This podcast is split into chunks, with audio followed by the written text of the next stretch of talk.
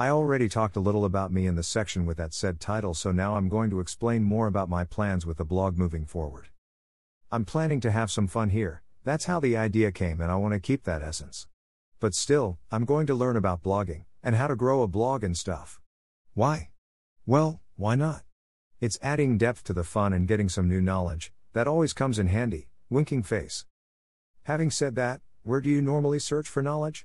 Personally, I like YouTube, because I learn better having an audio visual input, but also because you can connect more with what you're learning.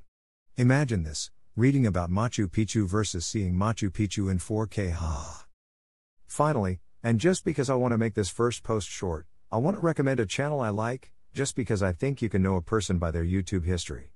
If you like drawing, you should watch Sam Does he has grown his channel pretty quickly and with reason, and he's been teaching how to improve, so definitely give it a chance. Thank you for your time.